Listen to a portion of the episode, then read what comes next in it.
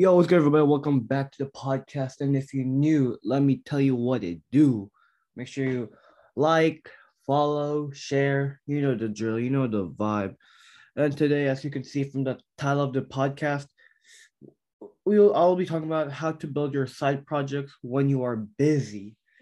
You feel me? I mean, we're all busy, but you know, you gotta make the bread, you gotta make the dough. You dig? You feel me? But before we get into today's podcast, let's hear a word from our sponsor. And we back. So many guys and girls have dream of starting their own popular YouTube channel, blog, or creative project, but there's a but to it. Most guys either never get around to start it or they abandon the project after trying it for only a few weeks because they feel like they're quote unquote too busy. So the question is, how do you consistently work on your side project when you're already super busy with other things? Well, since I'm a high school and like I've been juggling around college, work, and trying trying to consistently upload some podcasts, but you know, during the time, I I've I found few tips that really work.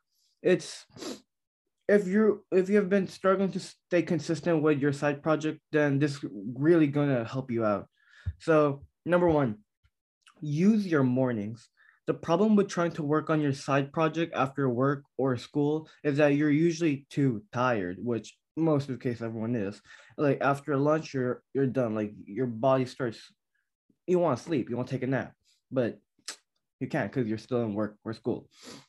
Since you spent all your energy on making money or studying, you don't have any motivation left to work on your side project. One of my favorite ways to ensure that I make progress on my side project every day is to work on it first thing in the morning. It doesn't mean getting up two hours earlier than usual. Instead, simply waking up just 30 minutes earlier. You get to put in at least 20 minutes of solid work in. I know 20 minutes might not sound like a lot, but if you can stay consistent each day, you'll be surprised at how much you can get done at the end of the month. To wake up earlier in the morning, you would need to sleep earlier, of course.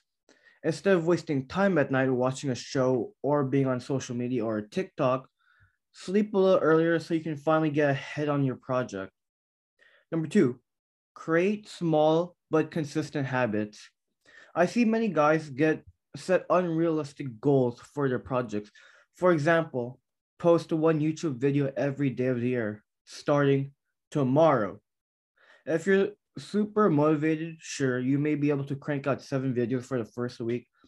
But after that, you're guaranteed to be burnt out and you will definitely quit. Instead of setting these type of unrealistic goals, it's much better to focus on building effective small habits. For example, if you want to start a YouTube channel, then you could set a daily goal of working on your channel for 20 minutes per day. This time could go into scripting, editing, or filming.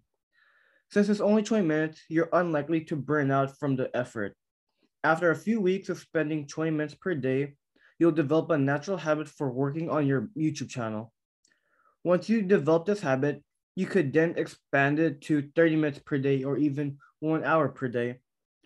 When you take on this approach of building consistent habits, you ensure that you make progress consistently and not getting burnt out.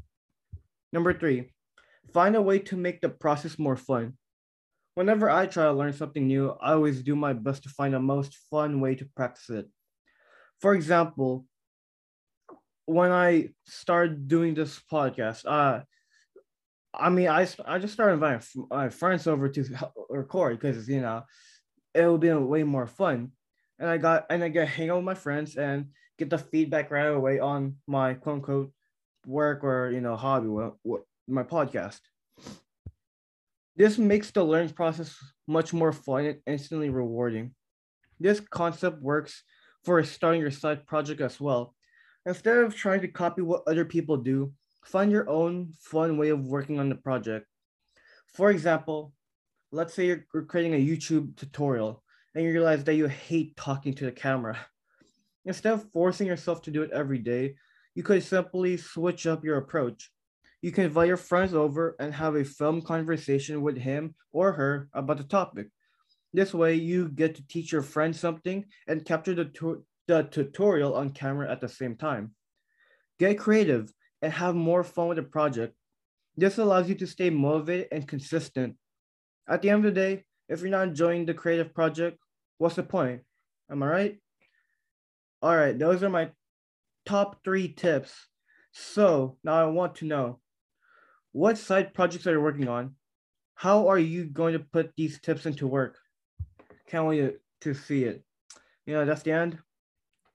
I hope you enjoyed the tips. You know, you feel me, you dig, you hope this works out, you know, whatever you're working on, bro, keep grinding on it, you know. Can't wait to see. Until next time, peace.